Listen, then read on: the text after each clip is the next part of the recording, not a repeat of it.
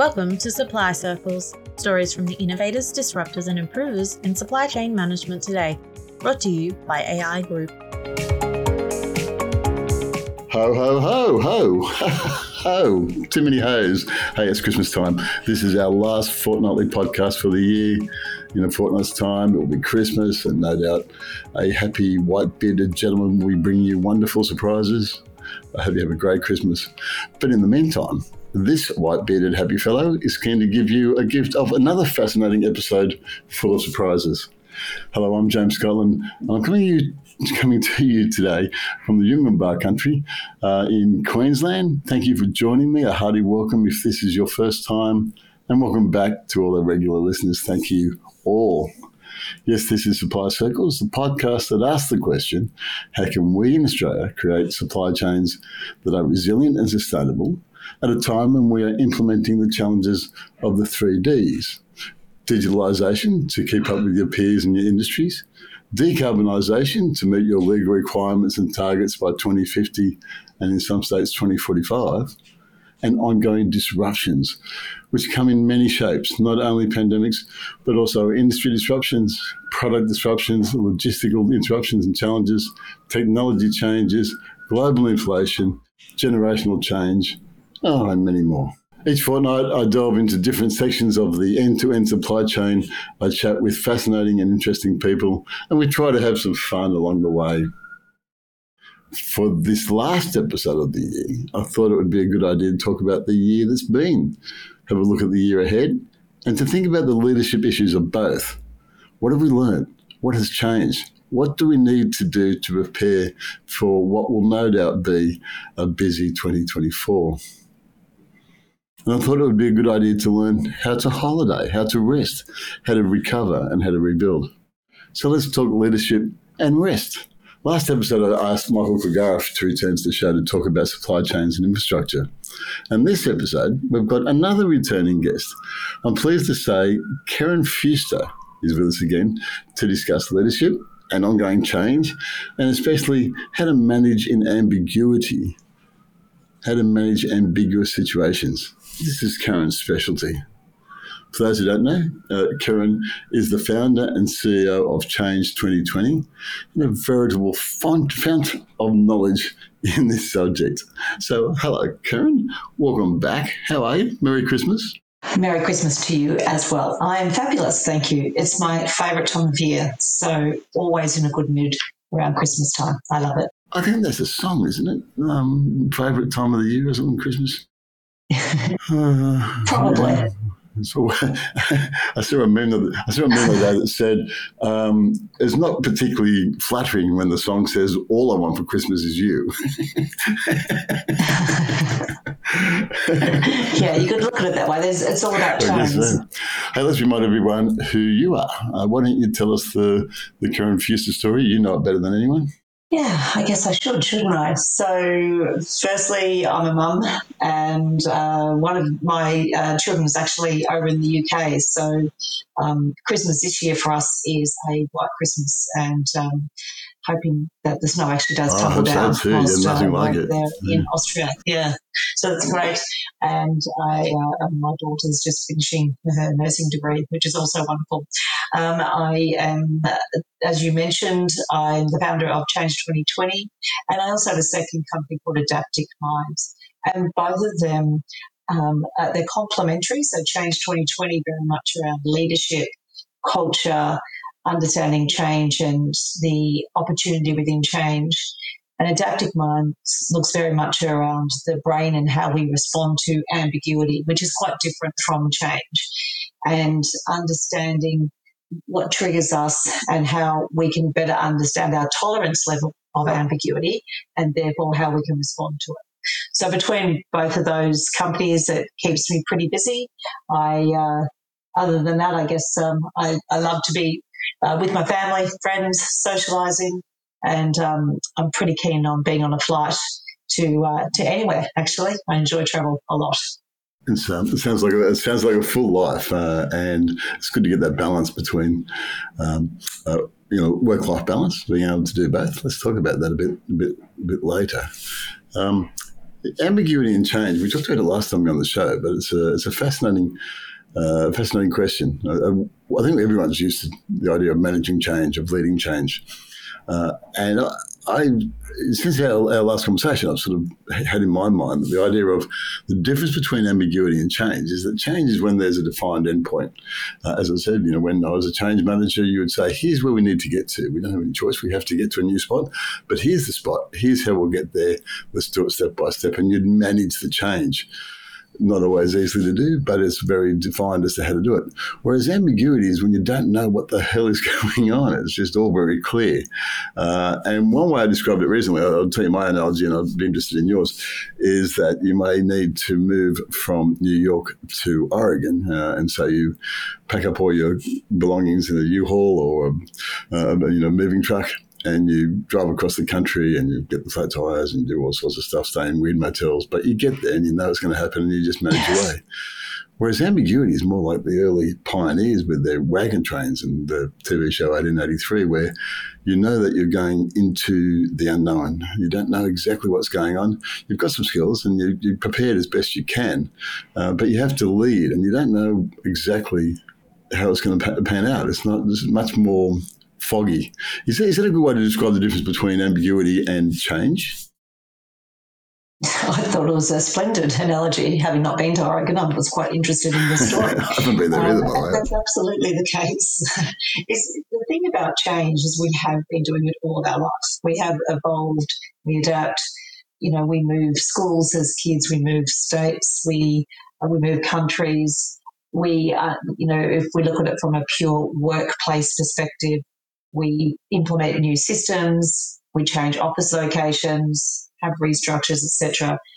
It's I'm not suggesting it's easy because we're not built to embrace change, but largely we know how to do it and we endure it, or we ideally manage it quite well and we move through it. Ambiguity, to your point, you said at the end, it's like the fogginess, and that's exactly what it is. It is incredibly unfamiliar. It feels well and truly outside of our control. It has uncertain, uncertainty sorry, through the roof. And it, it's confusing. Um, you know, it often means that we haven't had preconceived ideas of how to get to the end result. And the challenge is, is we try to apply our same ways of dealing with change to ambiguity, whilst it can be a precursor to getting an outcome. It does require a different skill set, a different mindset, and different behaviours, different tolerance levels to actually manage it effectively and find a way to move through it or sit with it. More to the point, sit with it and say, I don't know the answer. I do know, though, that sitting still is not the answer. So we're going to have to take a bet. We have to go left or right. We have to do something. And speed is really important sitting around waiting for all the right information to come through, that all the data points that you really would love to have to make this decision, that's a luxury that you don't have in a state of high ambiguity because there's either too many data points, confusing data points, not enough data points, yet needing to move forward is still critical. And so that is one of the real challenges of ambiguity. I, I don't know if this is the right step forward. Whereas largely in change, we do know, as you said, once you pack the pack the U-Haul, then you've got to make sure you got the fuel. You know where you're staying for the first night. You know what you're doing. Whereas that's very different in ambiguity. Yeah, it's this um, uh, bias to action. I think uh, is is probably the, the, the good way of sort of capturing that. Back to those wagon trains in, in that uh, TV show, 1883. At one stage, there's a whole bunch of wagon trains trying to they have to cross a river. Uh, they can't stay where they are because winter's coming they're going to to die or something. Uh, if they go up, if they go up river three weeks and they're going to lose, you know, the rest of summer. If they go down river, they don't know what's down river, or we cross here, but here is dangerous. Which way to go? And sooner or later, someone has to make a decision. You know, someone has to say, no, we're, we're doing this. And there's plenty of objections, there's plenty of reasons why it's not right. But someone says, no, we're, we're, we're going to do this. This is our bias to action. Do you see that in, in people trying to manage ambiguity? Oh, most certainly. A, a degree of assertion is critical. The alternative is that we don't move anywhere. And in your scenario, we either get washed away or you know freeze to death over over the winter. So that's that's not an option. So being understanding what is the one step I can take forward. How do I get really focused on what I largely feel confident about or know to be true, or I have a sense that you know the risk profile is lesser if we go this way standing still is, is I think, one of the biggest problems uh, in, associated with ambiguity because it frustrates people. And that sense of we're not going anywhere, we are just stuck, is really prob- uh, problematic. Ideally, we want to find a way how we can move forward. We love to be able to predict where we're going and how we're doing it. Ambiguity doesn't allow that.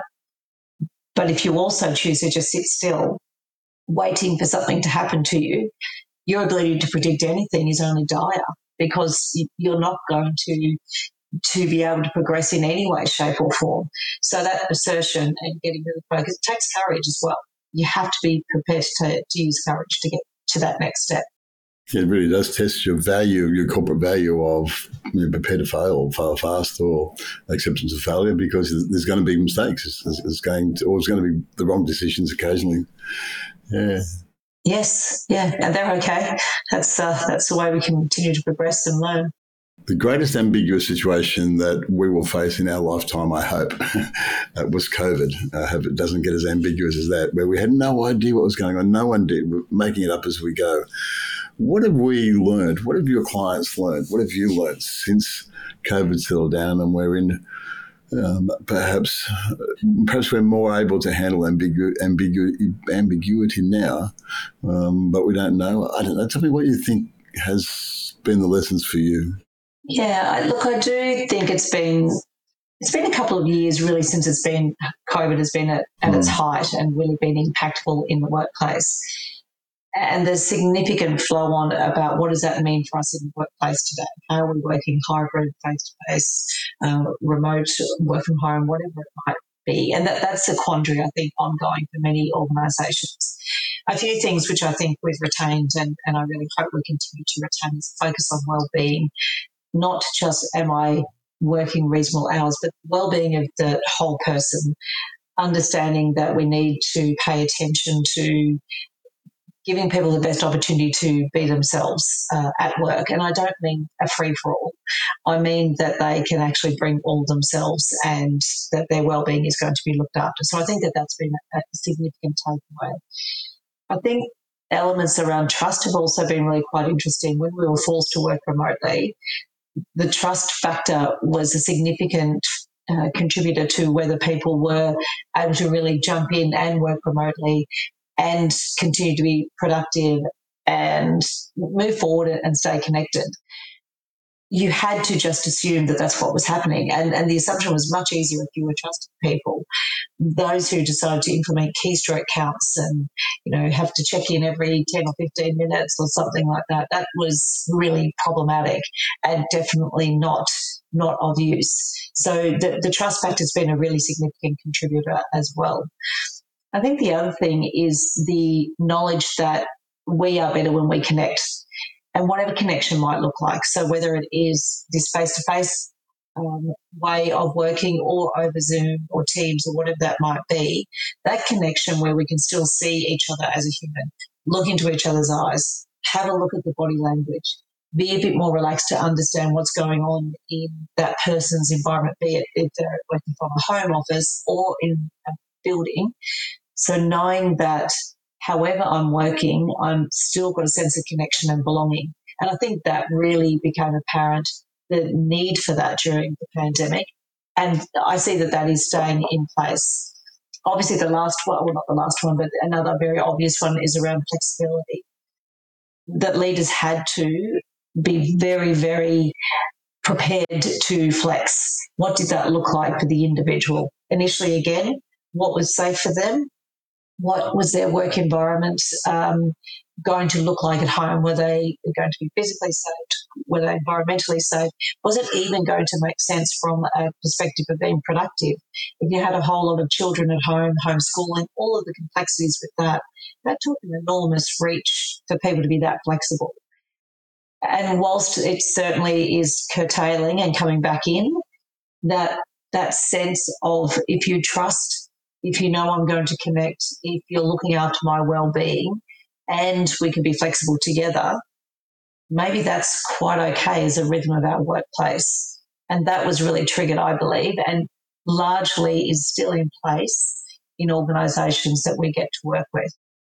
You raised some fascinating points there. Uh, when it comes to flexibility and connection, um, speaking in uh, in metaphors or analogies again, if you walk along the Brisbane River, you'll see some wonderful old warehouses that have now been uh, turned into to apartment blocks and whatever. You see them in most um, uh, cities.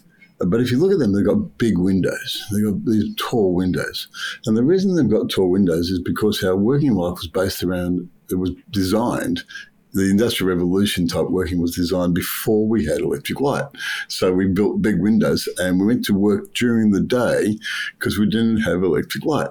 So we basically worked during daylight hours. Um, even when we moved off the country into factories, we worked daylight hours. And a recent guest on the show when we were talking about artificial uh, intelligence was saying that we designed our factories around the where the electricity source was or where the power source, where the coal source was, because that's the way that we had to do it. And it took a long time to redesign.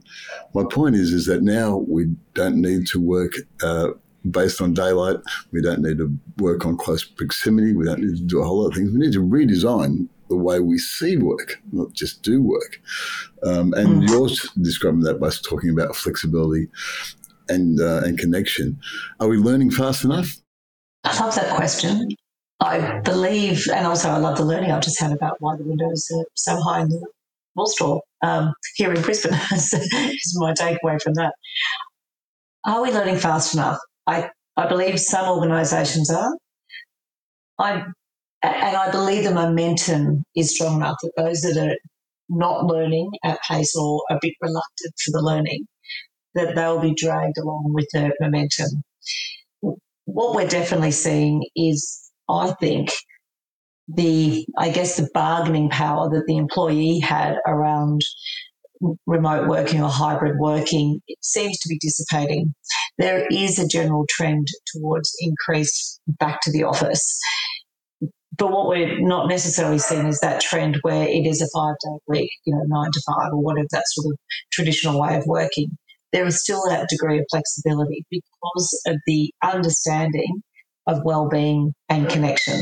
So knowing that maybe it's a nine-day fortnight where you know the one day they're remote, or it's still that hybrid model. So I think that the the idea of the employee being able to say, "I choose to be fully remote, and if that's not what you provide for me, then I will go elsewhere," that is slowing. And that's being driven by our economic environment, inflation, cost of living, you know, energy costs soaring, all of the factors that we're all grappling with. The, the quiet quitting and the great resignation is really slowing it. You know, I don't know there's a debate as to whether that was ever a thing. I think it was a thing. But regardless, the, the, the other external factors are really also driving our way of work and, and our design around work.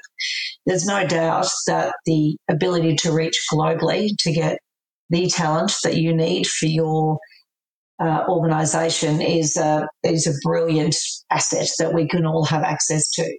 But what comes with that is a need to work out how are you going to connect? How are you going to ensure that they are included, that they feel part of the culture, that they are being productive and delivering value for the organisation. And that means that leaders are continually having to learn, try different approaches. Because if you you can't have it both ways, you can't be, for example, you know, based in Brisbane and decide that the you know the best person for the role is either in Hobart, Perth, or Auckland, or Oregon and then not try harder to make sure they stay with you from an inclusiveness perspective. And so that that relationship, I think, is where we're still really working out how how do we connect as well as we possibly can. Because there's no doubt we know as humans we like to be with a tribe and we like to be together. But what does that look like in the modern world as that continues to evolve? What does that mean for leadership? Uh, Uh, that's a a rhetorical question. Let me just sort of sort of lead on a bit a bit further. As we head into a new year, um, and uh, and happy New Year, as we a new one around already, it's a bit scary. But as we uh, head into a new year, we are seeing, are we starting to see uh, millennials moving into senior management? We're seeing um, the the Gen Zs coming in as uh, you know pouring out of university, and they've got a different approach to it. And an earlier episode this year, I spoke to some academics who were saying that the, the kids coming out of university who have you know got degrees and they dislike intensely the idea of saying we always do it that way or we've always done it that way because they say it doesn't work. That's just ridiculous. There's a rapidly changing world. So you're dealing with people who are quite uh, entrepreneurial or entrepreneurial, uh, who are mm. very much aware of the fact that their new thinking is needed, uh, and they're being managed by people uh, who uh, have got their own unique way of seeing the world. What's the workplace like in terms of leadership? How do we put this amalgam together now? That's and it's totally different from when you first entered the workforce. Although I, you know, I don't want to age you, Kerryn. Thank you, thank you, James. Very kind. Do you know it's generational leadership has always had to evolve. So when the boomers were leading the Gen Xers, the Gen Xers, there was a clash there. Sort of everyone has an office, everyone, you know, works in a certain certain way this is how we do things around here. Oh, the kids today have got no idea how hard that was. Having to call the boss Mr. Gun and go into his office and stand straight whilst he told you stuff. And see, just a, a crazy concept that that could have been happening. And then, you know, the Gen Xers had to deal with the millennials, and there was like a clash of cultures there. And so we go on. And that's the way of the world. You know, the alternative is that we don't evolve and grow. So I'm pretty happy for that to continue to be coming along. And I like the fact that it's a test and challenge and we have to find a new way of doing things. The leaders have to be so incredibly open minded. Beyond that, that whole growth mindset. What else is possible? What else can I learn? How else can I adapt? The idea that you're in a position of authority because of the hierarchy of the organisational structure or tenure, that's gone by the wayside and has for some time. Leaders are those who are inspiring others, who are creating an environment where great questions are the way we go about doing things, and anyone can be involved in that. They're the people who are they're guiding and they're taking care of the environment they don't need to be the subject matter expert. They don't need to be all roads lead to them for decisions. They, they generally speaking, have got great uh, factors around, or you know, behaviours around, you know, courage and decisiveness and presence, and ideally they're great at communicating.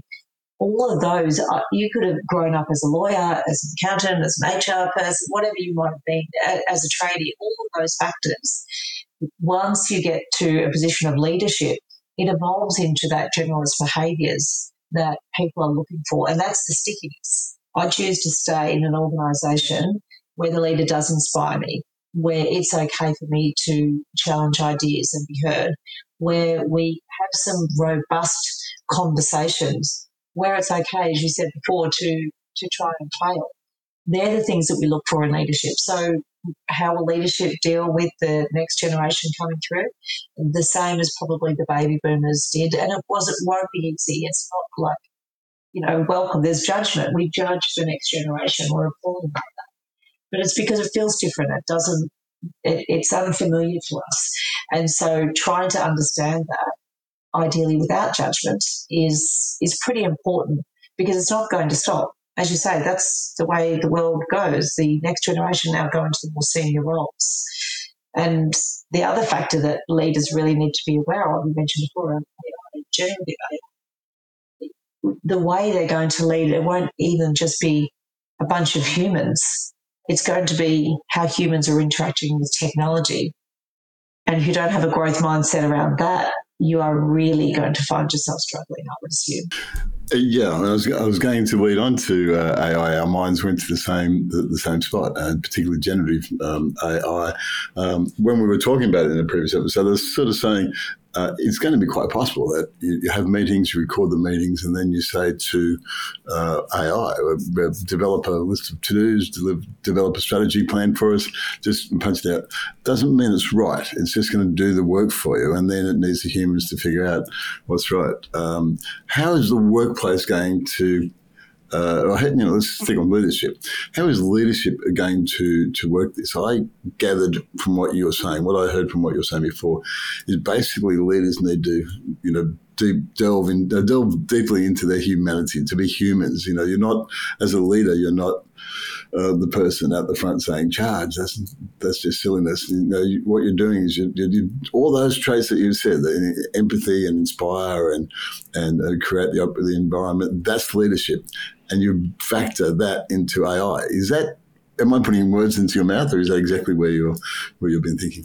No, that that is right. That's the and and the challenge with that space is if we come back to inclusiveness, what does it mean for me to be included and have a sense of belonging? When I used to take the minutes in the meeting, when I used to issue the you know, the action points, or when we would go off site for two days to think about the strategy and get all the inputs and the ideas of the humans and the energy of the humans. Now are we going to be reviewing something that AI has um, developed for us, and then we look at that and go, will that work or will that not? Does that take away our role? In some traditional ways, yes, it does, but it also adds an opportunity for creativity. It adds that opportunity for us to be really, really curious and delve into that next level. Well, how would that work? That, that looks great on paper, that plan. Where's the how? What do we know about our stakeholder groups, our environment, our customers, our members, our students, whatever industry you're in? How do we overlay that very uniquely human trait that we have, which is around connection, empathy, being able to understand um, this, the position of others and ourselves, and having that care and that kindness, but also the cleverness. We've seen things in the past and said, yes, we tried that. Doesn't mean we can't try it again, but let's also add this factor in or take this one out because that's where we blew up. So that aspect of being a human isn't going away. That is our point of differentiation. And leaders, the skill there is how do they keep them motivated and inspired when the machine does it in, you know, a nanosecond in comparison to how we do it? How do we overlay that creativity and the the human traits we spoke of before to add value? That's that's the critical opportunity. And I see some fantastic leaders who are doing that, and they're often brilliant listeners. They'll sit back and they'll really deeply listen to what's happening for people, whether it is around change or ambiguity or um, you know new opportunities, listening to the way people are trying to solve the problem, the increasingly complex problems, and they're also providing. They've got very good questions that trigger a deeper level of thinking. They also are the people that are, when it does get all too hard and uncertainties you know, really starting to take hold of people, they provide some guidance. AI could say to you, here's your 10 steps to move through this uncertainty. And I can promise you it does that really rapidly.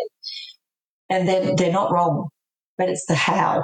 Will that make sense for me today, for that person today, for this team today, for our organisation? That's what I think leaders have the opportunity to do to humanize the cleverness of AI to make it work for that organisation. Yeah, just put AI into context, my favourite story is that as it's still being developed, you know, it's still a new technology. You can ask, uh, you can get a, a, a pretty accurate answer as to how long will it take me to walk across the English Channel. Now, it's the wrong answer, but it will give you the correct answer, if that makes sense.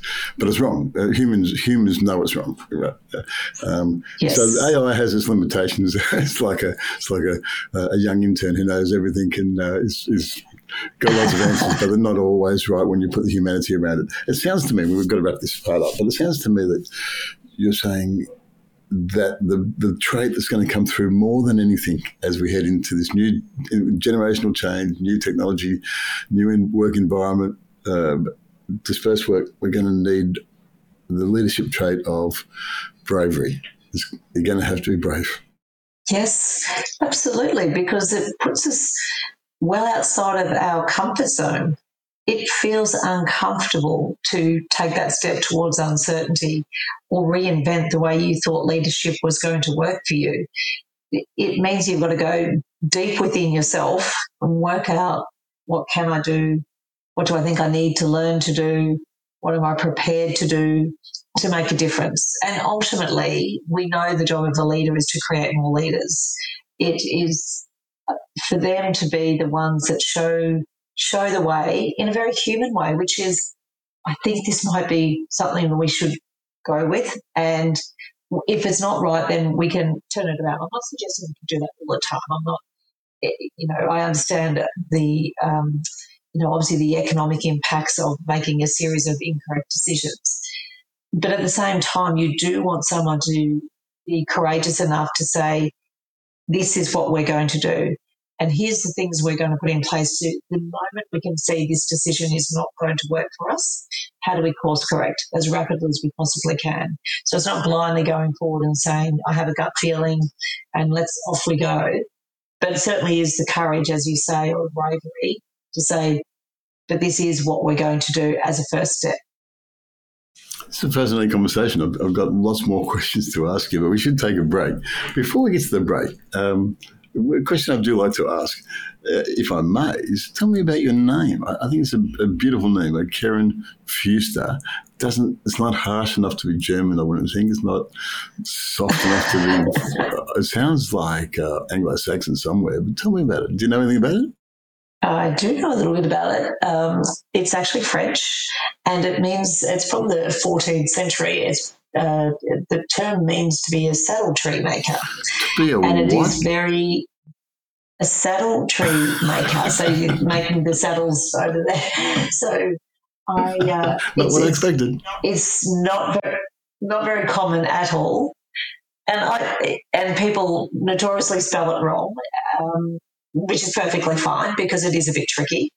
And an additional R gets put in the front, or you know, there's different ways. But uh, yeah, so it's Fewster, and it uh, that's yeah, that's where it comes from.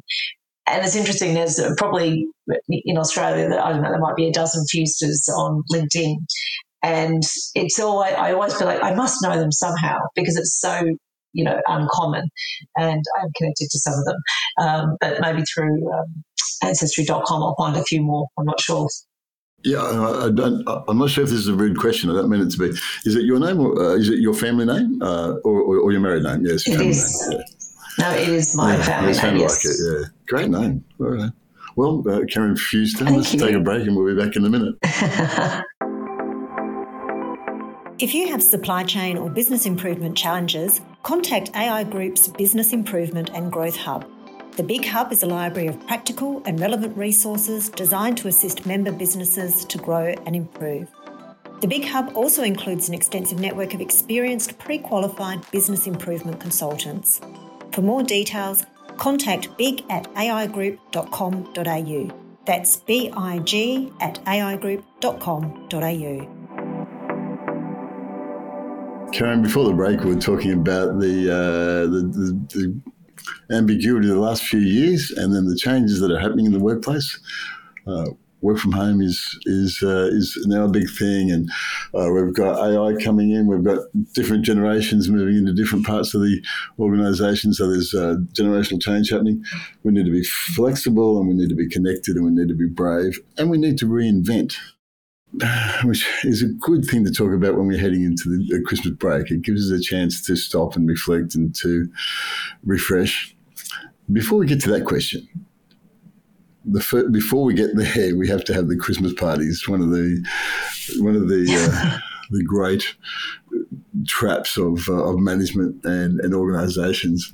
I read a while ago uh, an opinion piece uh, where the, the writer said that uh, team building activities, such as Christmas parties, were contrived and manufactured jollity that seldom work in enhancing social cohesion, mental well-being, and productivity. The author said that there was a difference between prescribing and fostering culture, uh, and the strict instructions that sometimes do more harm than good. he said those that are responsible for creating these sort of things should make it easier on themselves by considering such basic principles. Not everyone has fun in the same way. Not everyone likes to go dancing or likes party cakes or table tennis or all this other stuff that you might want to do, and they might not even like parties. What's the best way to get the What's the best way to get the best out of these moments when we bring everyone together and say, "Okay, let's be one big, happy, jolly organisation"? How do we lead that? That's interesting. Uh, look, there's some, obviously there's some truth to uh, to that author and that article. Of course, we're different. Thankfully, we're all different. So I, for one, am a supporter of definitely getting people together if we can, and where people are having the opportunity to to connect face to face. You know, break bread together, laugh together, etc.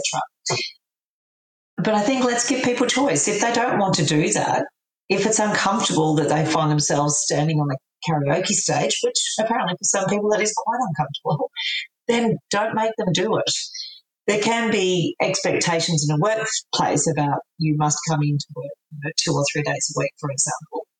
But I don't think we can have those expectations in terms of, and now we're having fun. Now we're going rock climbing, or you know, now we're going to do something quite extraordinary in terms of, you know, doing a big painting event. If somebody doesn't want to do it, it doesn't mean that they're not not a part of the team. So I don't think forcing fun on anyone has ever worked ever since we were kids either. That just doesn't work.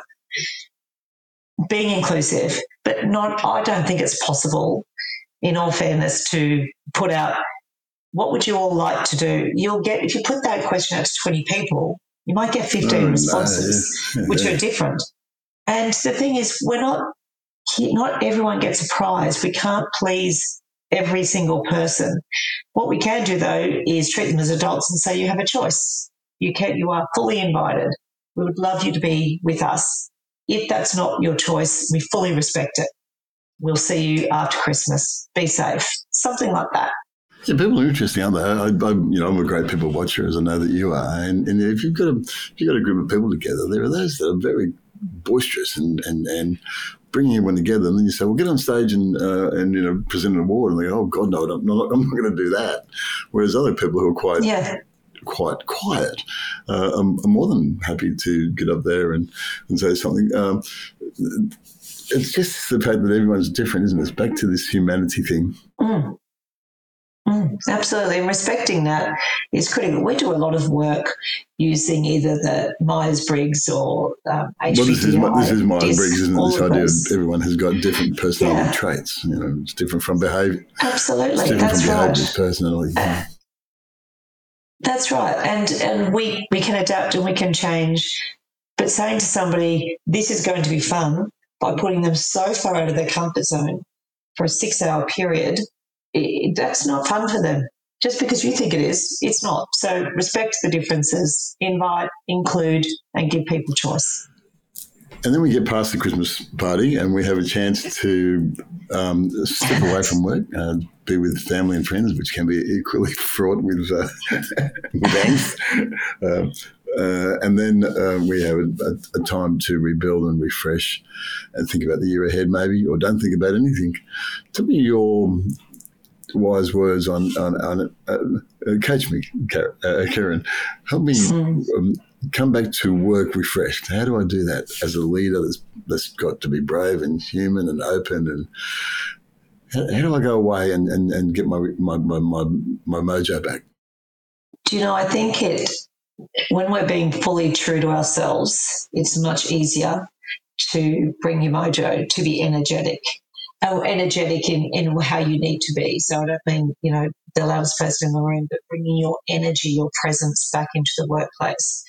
So for me, I know it's absolutely connecting with my friends and family, uh, finding a place where I feel I'm away from the noise and, and also I'm my own worst enemy, as many people are. To say to her, put your out of office on I, w- I will not be responding to emails for this 10 day period or whatever it might be. put in some blockers there or someone alternative who can respond for you. But you know, ultimately, it is what grounds you.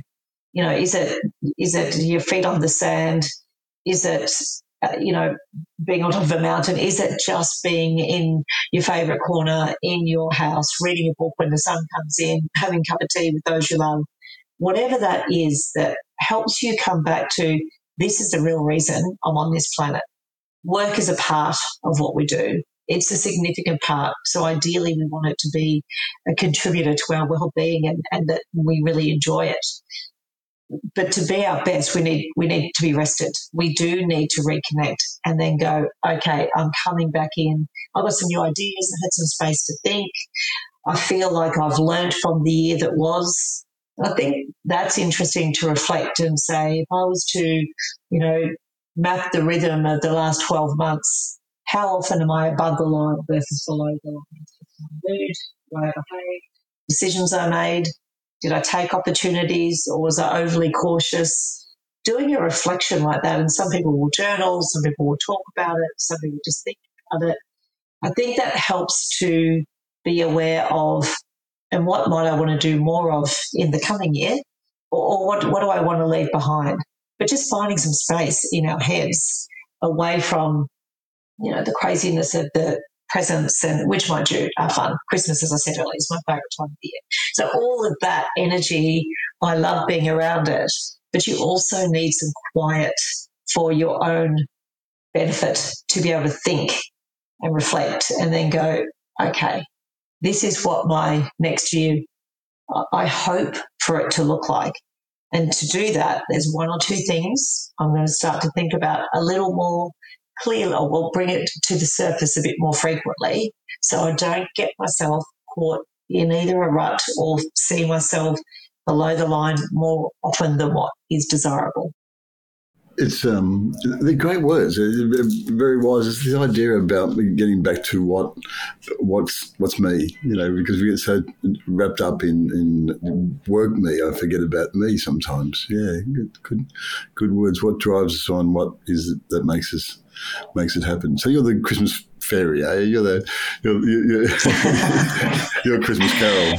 Actually, if my younger if my younger sister listens to this, she, she is the Christmas fairy for sure. So um, she uh, the the puddings are hanging, and uh, we uh, certainly she she looks after the Christmas list, who's buying to who, and where we're going to be. So all of that. There's always been a, a um, for us it is it's family.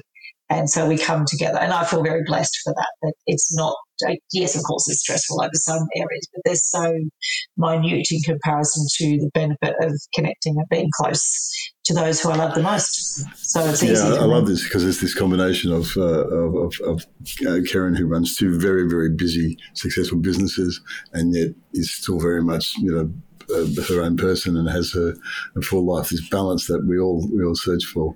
Um, I'm sure the balance is not always exactly right. Uh, but it sounds. Of course, it's not. But but it's it's built on. I I don't believe I could do any of the. I mean, my work is such a privilege. I get to work with people and have conversations with people about who they are, who they want to be, how they're going, uh, how they connect, what's important to them, and so I. That's you know, there's a bit more to it, but that's essentially areas that I get to be around all the time, and it's a privilege. And I feel quite sure that I wouldn't be able to be authentic and um, and be myself in that space if I didn't have the real, the, the, not the real me, the bigger me, which is the reason that I get I like that, the bigger me. Let's let's talk. Literally, let's talk about. Uh, we, we, need to finish, but you mentioned before this idea about um, renew, not just refresh, but renew. Uh, the, the, the, lessons that we're learning from this conversation and we've been hearing all year is it's going to be different. It's going to be it's going to keep changing all the time. And so we're going to have to, as leaders, leave things behind. We're going to have to say, what made me successful in the past needs to be left behind because it won't keep me successful in the future. Um, how do we do that? How do we mm-hmm. approach that in this period? Do we do we think about it? Do we not think about it? Do we, you know, use this period to studying hard? I, I don't know. What, what's just reflect? Go and go and sit on a beach and stare at our navel if you can see it. Look, all of those options are good for people if that's what they would like to do. I would caution that what got me here won't get me further in totality. So I definitely agree with factors of that. However, there's also many things that did get you to where you are today and will serve you well for the rest of your life. And generally speaking, that's being, you know, a good, open, honest, trusting human. That's how you become a leader. You, you don't become someone who's a manipulator or, you know, uh, autocratic and, and, dictatorial. We don't get there, uh, generally speaking, and hopefully not. So take forward what serves you well and then do that reflection, as you say, um, on the beach, wherever you might be, about the world is going to be different. And it's going to be, and I, and I guess a lot of it is going to be driven by you know, the instability in our world. I think you'd have to have your head in the sand to not have a huge amount of, you know, sadness and worry about that. That's going to continue to play out some way in our lives, either indirectly or directly, and we get to see it on our screens. Closer to home, you know, the cost of living, the challenges of homelessness, homelessness, things like that that are happening right now in, in our world. Those type of things need to, and they'll play out in our workplaces increasingly. And then from an easier perspective, perhaps, you know, we look at AI that we were talking about. How is that going to impact the workforce? What does that mean for my team, for the people that I've built and the people who I have seen develop and grow? Will that really curtail their career? looking at mergers. How do we bring tech organisations together? Which means some people who helped get us to a position of merging may not be the go forward team. That that takes some strength, takes some courage because it's also it's difficult and it can be sad. So what we need to be able to do is think about how do I stay across you know, the sense and the pulse and the rhythm of the organization and my team and my people. And ultimately, that is by that deep listening, truly being present, asking amazing questions to learn, not to answer, maybe answer later, but to listen first and really understand. So that when the next wave of ambiguity comes, which is absolutely inevitable, you're a bit more equipped to take that deep breath. What is it that I know to be true? What's the one thing I need to do to take that step forward? How do I think flexibly about this? How do I bring different ideas in to help solve this problem? And know that you may not get it right, but standing still is definitely going to be wrong. A bias for action, courage, uh, and humanity. How will you refresh this year, in this Christmas break? Do you get some time away? Uh, what's what's going to be happening? Absolutely, this is my uh, the the White Christmas, and um, oh, yeah. so the that, yeah. uh, visiting some amazing parts of our world, catching up with family and friends as well, and yeah, exp- experiencing new things. I'm really, really looking forward. I'm going to uh, you know parts of the world I've not been to before, so uh, immersing myself in that. And you know, you mentioned earlier about people watching. It's possibly one of my favourite things to do in another part of the world. Just find a little bar, have a glass of wine, and watch the world go by, and just see how does the world work in Budapest versus Vienna versus London versus Brisbane? Um, and maybe, oh, and I think a lot of it is the same, which is the beautiful thing about when you travel, when you see that we are the same the world over. We just might do it a little bit differently. And that's a that's good thing. So that will be what will definitely re-energize uh, inspiring. A few years ago, uh, on Christmas Eve, I was in Ottawa, in uh, Ontario, Canada, which is uh, which is white, uh, and uh, I was walking through the the snow streets, the frozen lake, and I thought, you know what, I need a bar to go and sit into. So James Scotland found a Scottish bar where there was men in kilts serving um, beer and food in Canada. It, just seemed obscure to me. So it was great. It was a, it was a wonderful thing to happen. A great memory. And of course, you know, Christmas carols playing uh, in the Scottish bar in mm. Canada, whatever.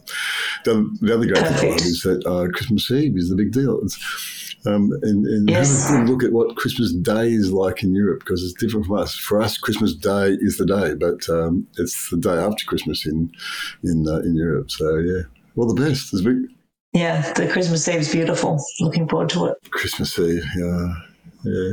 We have a good one. And what's ahead for uh, you in in twenty twenty four? Any any more the same? Yes, more of the same. Uh, you know, it, we're really focusing on continuing our our work and our support with uh, with organisations who are grappling with the ongoing pace and complexity of change and the ambiguity, helping people understand what their tolerance levels are. By some of our work, we do in AdaptiQ Minds where you can complete an assessment to understand your tolerance levels. So now what? So a lot of that type of work. We're also looking at some partnering um, arrangements in Canada. Actually, you should mention that, um, which might therefore mean I need to come over there. I would and, recommend and it. Yeah. So that would be wonderful as well. Yeah it's got to find a reason. Absolutely. So, well, yes. thank you for joining us. All the best for Christmas and for your trip and for uh, uh, the year ahead. Maybe we'll catch up again another year and find out how things have changed. It's been wonderful chatting to you. Thank you. You too. Thank you so much for the opportunity. And you too have a wonderful Christmas. Uh, stay safe. Swim between the flags. Put on that sunscreen. totally different messages to what I'll have to take with me. But that applies to you. Thank you very much. Uh, I'm going to, I live on the beach in Surfers Paradise, and so for something completely different this year, I'm going to Terrigal to sit on the beach in Terrigal with some friends of mine. oh, wildly different. Uh, well, that's it for another uh, episode of uh, Supply Circles, and that's it for this year. We're going to take a break and come back in in, in mid January. Um, thank you again for listening and for all your feedback and for creating a wonderful year for me and for the program. If you have any feedback on today's interview with the delightfully named Kerryn Fewster, uh, or ideas to share, or if you just want to give me some feedback, hit me up at james.scotland at aigroup.com.au or head over to my LinkedIn page. I'd love to hear from you. And we'll be back in 2024 with more insights into the building of sustainable supply chains. Thank you for joining me. This is Supply Circles. I'm James Scotland. Merry Christmas and have a prosperous new year. Bye for now.